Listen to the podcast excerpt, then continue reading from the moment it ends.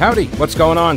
Thanks so much for listening to the podcast. It is heard live every day, by the way, from noon until 3 on WBT Radio in Charlotte. And if you want exclusive content, invitations to events, the weekly live stream, my daily show prep with links, become a patron. Go to the thepetekalinershow.com. This podcast is also supported by North Carolina businesses, so please consider supporting them. Try not to skip through their short ad. Make sure you hit the subscribe button to get every episode for free right to your smartphone or tablet. And thanks so much for your support. So uh, I'm going to shift gears here into North Carolina. By the way, uh, North Carolina politics, uh, completely unrelated. Would you like a casino? Would you like a casino? I'm, I'm, I can give you a casino. Maybe. I know you may like inflation to come down or something like that, uh, but can I interest you in a casino instead? No?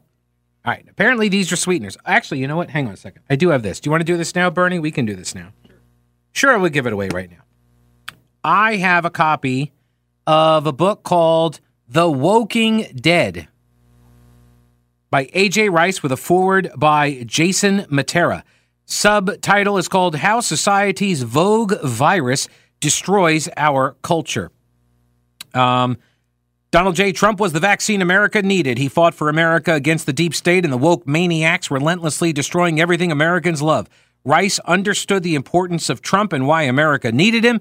This explains why many of Trump's closest advisors have sought out A.J. Rice's media advice and publicity help.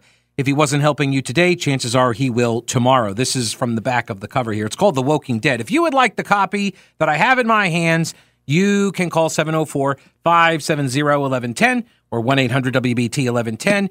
And uh, you can, oh, hang on a second. Let me do that. Um, and uh, and then you can, uh, what, do you want to say? Uh, second call? Third? Third? We'll do third. Third caller. Third caller will get this book. It's totally free to you, but you got to come pick it up. I'm not mailing this thing. I ain't paying for that postage. Uh, yeah, so you can uh, so you can get the copy. Just swing on by the station and pick it up. Uh, third caller right now at 704 570 1110, 1 800 WBT 1110. Um, and uh, would you like a casino? I can throw in a casino, maybe just to sweeten the pot a little bit. No, I'm kidding. I'm not giving away casinos. But if you're interested, um, all right. So I went over this in depth yesterday, and uh, I mean, you know me. I don't ever like encourage people to call their legislators, and I, I I'm I, I don't. It's the lowercase L libertarian in me. You know, I'm not trying to tell you how to live your life, right? Even to the point where when people uh, are hanging out at my house or something, uh, we're visiting, whatever, and then they're leaving, and I'll say, "Okay, drive safe," and then I always say something like, "Or not." I'm not trying to tell you how to live your life. You know, like that's that's me. I I, am not. I'm not trying to project onto you any kind of rules and that kind of thing. You're an adult. You can live by your own, uh, you know, uh, your own your own decisions. Now that being said, I have ideas about what rules are probably best, but I'm not gonna. I'm not gonna force you to do stuff. So anyway, um, yesterday we were talking about the North Carolina budget that is what two months overdue and apparently, it's been long overdue because of gambling. Because apparently, Phil Berger, the leader of the state Senate, arguably the most powerfulest man in state politics, uh, that he has been kind of putting the screws to the Republicans to get them to agree to create four new casinos in the state, one of which would be in his home county of Rockingham County. And he had whipped all of the votes in the Senate. So he had all of the Republicans in the Senate on board, but he could not control the House. So he, you know, obviously is in budget negotiations with Tim Moore, the Speaker of the House. But Tim Moore has way more people in the House. There's 120 members of the House. Do we have our winner? Who is it? Paul. Paul is the winner. Paul got the book. Congratulations, Paul. I mean, I say that, but he's the person that gets whatever's robbed from me. I don't understand how that works all the time, but that's what I've been told. I digress. So it appears that the uh, the budget hinged on the expansion of gambling for casinos and video lottery terminals or VLTs that would be at ABC stores, at convenience stores, anywhere the lottery is sold, all sorts of stuff. And um, this was not okay with a lot of Republicans. Um, and so they did not have a veto proof majority in the House. And what does that mean? Well, it means that Governor Roy Cooper, my good friend Ray, he could veto the budget. It goes back to the Senate and the House, and then they're going to have to make changes to send it back to the governor. If they know that they cannot override the veto, then they, they have to do something. They got to make changes so as to get enough support. And initially, the plan was we're going to throw, we being the Republican leadership, mainly Phil Berger, was going to take the casino, the gambling element, stuff it into the budget along with Medicaid expansion. Because remember, months ago, Republicans said, we're going to expand Medicaid. And conservatives who had been arguing against this for a decade were like, what the hell are you doing? We got thrown under the bus. We have we got betrayed. Conservatives who have been arguing against Medicaid expansion, North Carolina was one of the the final holdouts that didn't take all of that sweet, sweet federal money that was promised under Obamacare, and they kept throwing more and more carrots at us to make us do it. And finally, the Republican leadership did it. And when conservatives and libertarians, limited government people spoke out against it, they were attacked by the true conservatives, the true Republicans,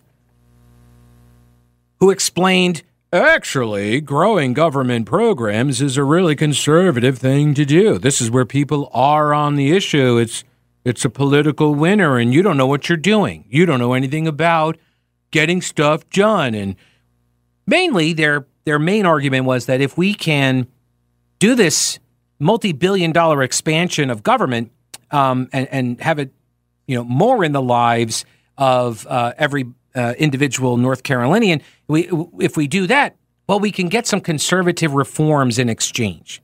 See, we can cram in uh, expansion of school vouchers, right? Opportunity scholarships, for example. We can get certificate of need uh, hospital reforms, which is a monopoly system that GovCo operates to the benefit of hospitals, where the the like monopolies get to dictate essentially whether or not services uh, get uh, uh, offered in various parts of the state.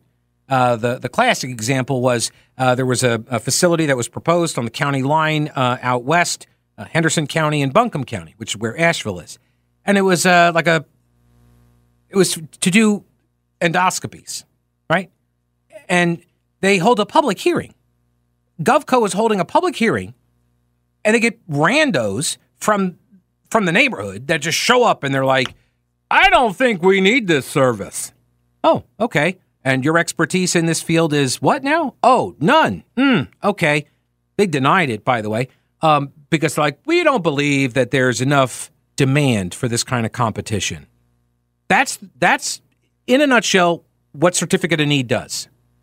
It puts bureaucrats and uh, existing actors, the big um, uh, healthcare providers, they get to determine whether there's a demand for a competitor to come into the market and whether or not they have to offer certain uh, treatments and services and, and uh, whatnot for various parts of the state. Anyway, we were promised that that's why they had to put Medicaid expansion in there. And the best case, really, the best explanation was that the hospitals would not have gone along because they wanted Medicaid expansion. They really wanted it. And so that's the trade off we got. We'll we'll go ahead and let you start billing for all the Medicaid expansion patients. We'll let you tap into that sweet, sweet federal money. In exchange, we're going to make a couple of uh, changes on the CON laws, on the certificate of need laws.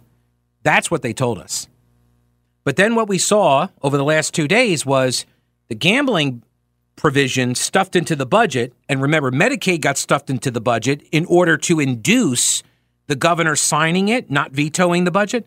So you, so they piled Medicaid in there with all the Republican conservative reforms to CON and the like, school vouchers. But then they stuffed in casinos. And then when there was such backlash, what did they do? They pulled casinos out and they paired it with Medicaid expansion. Which tells me that the Medicaid expansion argument that they were making months ago, that wasn't true. My bet, my bet is that that was in the works back then. They were laying the foundation for the casino, for the gambling components, and they wanted to line everything up to get everybody on board. The budget's going to go through. Oh, and then here's some casino stuff stuffed in at the very end. But we want Medicaid expansion so bad. And when you saw Democrats and House Freedom Caucus members, Republicans, stand together and say, no, we're not going to go along with this, the deal collapsed last night. And now we're going to get just a budget with Medicaid expansion. I'm not happy about that either, but that's what we're going to see. All right, you may have noticed that I've been helping the Alzheimer's Association of Western North Carolina for a while, and it's a great organization. They got awesome people with huge hearts. My grandfather died of Alzheimer's when I was a kid, and back then there wasn't a lot of support for caregivers and family.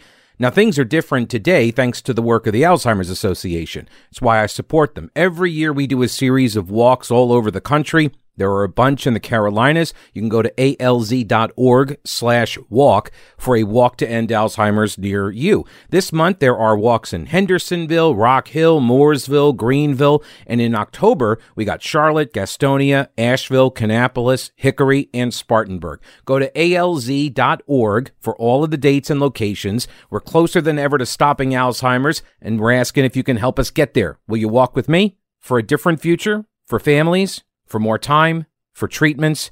This is why we walk. All right, so let me do this real quick. This was uh, kind of interesting.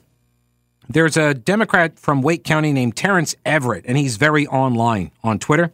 And he jumped all over State Senator Paul Lowe, who is a, also a Democrat. He's from Forsyth County. Paul Lowe, though, uh, has a bit of a reputation as voting against Democrats on some stuff. Uh, he's an older uh, black Democrat, but kind of conservative. And so he votes the way he wants to vote. He doesn't care what you have to say about stuff. He wants to vote a certain way on something, he's going to do it. And so he had not signed on to the letter that the Democrats in the Senate had crafted in opposition to the casino deal and the Medicaid expansion deal. He, he didn't sign on to the letter fast enough. Terence Everitt took a shot at him on Twitter saying it's great to see my Senate Democratic colleagues, with the exception of Paul Lowe, standing together against this cruel display of greed and corruption. And he tags Paul Lowe on it. So, Alex Baltzegar at uh, Carolina Journal, uh, he has a story here that it seems Senator Lowe was not very happy with Everitt's tweet, so he walks over to Everitt's office and says, Where's Representative Terence? He then tells his legislative assistant Tell him to meet me in my office. We need to have a conversation. Everitt was in the restroom at the time. When he gets out, his legislative aide tells him what happened. So Everitt goes back to his office and uh, moves to his legislative assistant's office. And after a few minutes, he closes that door. But at the same time, Lowe heads back over. Lowe checks Everitt's office. He isn't there. Lowe knocks on the door to Everitt's assistant's office, where Everitt appeared to be hiding. Everitt doesn't immediately answer. Lowe opens the door to find Everitt sitting there and tries to talk with him, and it appears that it did not go well. And then he's got a video here, but I don't want to play here. Let me see. Uh, I don't want to play it here because I don't know if there's any cussing going on. But uh, I mean, you can hear them from across the. Oh, oh yeah, he's oh he's yelling at him. Oh yeah, you can hear him from across the uh, from across the the center. Uh, have you ever been into the legislative building? It's like a big square. They got these big open areas. It echoes a lot, and you could see him all the way across the, the way there. He's like pointing at him and yelling. oh my goodness. Hey, so real quick, hurricane season is here, and this is your reminder to check your emergency supplies. You should have a three day supply of food, water, and medicines, minimum. And Carolina Readiness Supply can help you get started or expand your supply. Food, water purifiers, lighting, tools, first aid kits, instructional materials, camping and hiking supplies too, because being prepared is just smart. Carolina Readiness Supply has 2,000 square feet of supplies and educational materials that you can use for any kind of emergency. Whether you're an experienced prepper or you have no clue what you're doing, or maybe you're somewhere in between, Carolina Readiness Supply can help you in Waynesville and always at carolinareadiness.com. Veteran owned Carolina Readiness Supply. Will you be ready when the lights go out? Well, I got family back in Rockingham. I don't get back there enough, my friends. But when I'm there, you know that's where I am. Rockingham, Rockingham, take me back to Rockingham. I wanna go with you, my friend, to Rockingham. 27 miles from Hamlet. The chicken plant is haunted as hell. Carpal tunnel syndrome and a touch of salmonella. It's worse than a prison cell. 99 miles from Fuquay Arena. Knew a dirty hooker up there. She turned a trick or two for a barbecue sandwich and tickets to the county fair. Rockingham, Rockingham, take me back to Rockingham. I wanna go with you, my friend, to Rockingham. I have no idea what this is. This is by request from Greg. I had never heard this song. Rockingham, Rockingham, take me back to Rockingham. I got family back in Rockingham, down by the quarry and the river dam. My cousin's a stripper, commuting down to Fayette. Fayette Nam, they said it. Well, I got a trailer back in Rockingham, with water wall carpet and a ceiling fan, and 37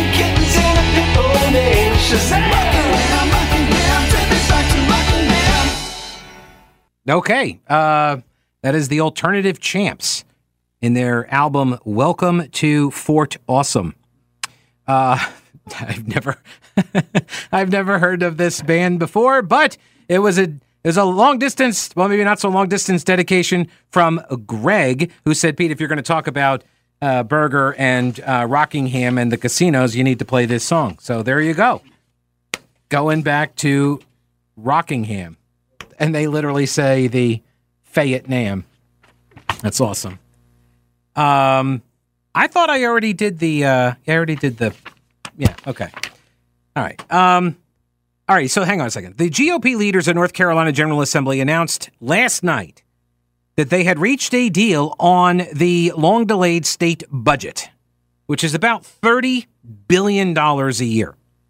The compromise budget will not include casino legislation, the subject of a months long controversy between the chambers that appeared to derail negotiations last week and continued to be a sticking point up until yesterday afternoon. Um, I got a message, by the way, after the show that uh, this came from Anne. Anne Marie. Yeah, Anne Marie. I have uh, I have to stop listening to you, Pete. Wait, what? I have to stop listening to you. Your show today made me email every North Carolina Republican House representative, and I called every North Carolina Republican senator. I got about 10 positive email responses from Republican representatives. The phone calls to the Senate Republicans were not as receptive and wanting to know if I was in their district. I tried to make a difference, she said. Um, and, but uh, look, I think maybe it, uh, maybe it did work because by the evening, it was it, it was dead. It was dead. Um, now I will say the the legislative aides, the people that were or the legislative assistants, the people that work for these uh, senators and representatives, uh, they're usually really really good people. Uh, they don't get paid a lot of money, and so uh, you don't want to be yelling at them. Um, and the reason they ask for your whether you live in the district or not is because they keep they literally keep track of this stuff. They do. And so when you make a phone call, and this is true up in DC as well, they track what constituents are calling to complain about or support. They keep little tallies of this stuff. And it's a way uh, not that it not that it will always determine how a member votes on something, but it is a way to track sentiment because they can't put polls out, you know, to gauge interest and know what people are saying about every single issue all the time. And so, if something is important enough for folks to call, or here's the big one a handwritten letter You write a handwritten letter to a legislator, like that's persuasive. That means somebody, I mean, think about that. Somebody sat down, took the time to, like, first off, find some stationery, find a writing implement. I don't even know if they make them anymore, and uh, and then write the letter. Figure out how you close the envelope. That is a that's an art form lost to time, and uh, and then to get it somehow to the lawmaker's office. Like I don't, I'm not even sure how that happens. I, I guess like you maybe take it in the envelope and you feed it into the computer. There's a slot there and sometimes there'll be a button and then like a tray will open up and it doubles as a cup holder. But you can also put the envelope in there, I think, and then it and it goes back into the PC and then that I think that electronically delivers it to the lawmaker's office. They call it email. I think that's how that works. You write a letter that matters more than the e-blast. Because they know they see what happens. They're aware of the coordinated campaigns that uh, these, you know, nonprofit and get out the vote uh, organizations do. You know, here's a template, and just plug in, you know, your senator's name, and and then copy and paste it and send it over to them. And they see that. They see all the same copies coming in, and that has less of an impact than a handwritten note from someone who actually sat down, took the time, collected their thoughts, and then obviously figured out how to get the uh, the piece of paper into that lawmaker's office. Medicaid expansion is now back to being tied to the budget. That was their original deal. Republicans made that deal with Roy Cooper at the beginning of all of this. They said that they were going to tie Medicaid expansion to the budget. They then tried to change that over the last few days when it became apparent that they were not going to be able to get enough support in the House to override a gubernatorial veto because Democrats and what are being described as, quote, hardline Republicans signed on to that. Once again, what does hardline Republican mean? What is a hardline Republican? And is there such a thing as a hardline Democrat? Why would the hardline Republicans be lined up with the non hardline or soft line Democrats? Is that what they would be? Or dinos? Are they Democrats in name only? Or are they moderates? Is that the deal? Phil Berger, Tim Moore, and other GOP lawmakers first began talking about potentially expanding casinos beyond tribal lands in June. They cited a Caesars Resort Casino currently under construction just across the state line in Danville, Virginia, as a strong incentive for North Carolina to consider opening more, more casinos of its own to keep casino goers and the revenue and tax dollars they would generate in state. Look, that's fine. If you want to have that debate, have the debate. But don't don't cram it into the budget. Play hide the ball from everybody uh, uh, from uh, with everybody for 2 months, 3 months. Line up all the stuff behind the scenes and then try to twist arms and leverage it against the Medicaid expansion and everything else in the budget that, oh, by the way, you're two months late on approving. Um, wait a minute. That band. They are the church band on Righteous Gemstones. The band that did the the Rockingham. They're the they're a church band on right Righteous Gemstones. I don't know what that means. R I G H C H U S. Oh, that's a show? And it's misspelled. Righteous is misspelled? Righteous Gemstones. Okay. Well, thank you, Bernie. See, I knew I kept him around for some reason. Uh, Dan says, Pete, a U.S. House member friend once told me that for every one email or note that they receive, their pollsters tell them that at least a hundred plus other voters feel the same way. Interesting, huh? That that makes sense. I say the same thing, and this is true in in radio uh, as well. The vast majority of people, ninety nine percent of the people that listen to radio stations and and shows like this, will never call most people will never call a radio station to to get on the air and comment and discuss or debate or anything. The vast majority do not. Um, about single digit percentage. That's how many people will actually get on the air, call in to get on the air. So I believe it. One note is equal to a 100 voters. Here's another thing people ask about um, yard signs. Actually, it was the Speaker of the House, Tim Moore. He told me this years ago. Um, when you see yard signs, do you automatically think that that is indicative of a candidate's support? Here's the key Is the yard sign on someone's property or is it in the right of way along a road? Because if you if it's just on public property, like along some highway or something, or like a corner, that's nothing. That's that that that's their campaign putting that stuff out. Now, if you see a yard sign or you see a lot of yard signs in people's front yards, that means they went out and got a yard sign and put it in their yard and they are taking a public stance in support of a candidate. That is way more indicative. So there you go. It's another little rule uh, of thumb. I don't know, and I don't know why they call it rules of thumb. Um, I just saw this come down. There is a, this is from the Calvin Coolidge Project. Report Lin Wood. You remember Lin Wood?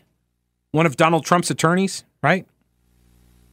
Wasn't he's like a long time Democrat and he like got hooked up with the Trump campaign and and then he started like saying all sorts of crazy conspiracy theory stuff and uh, he, I'm like he got he went so far off the deep end. People were like this guy is kind of nuts, right?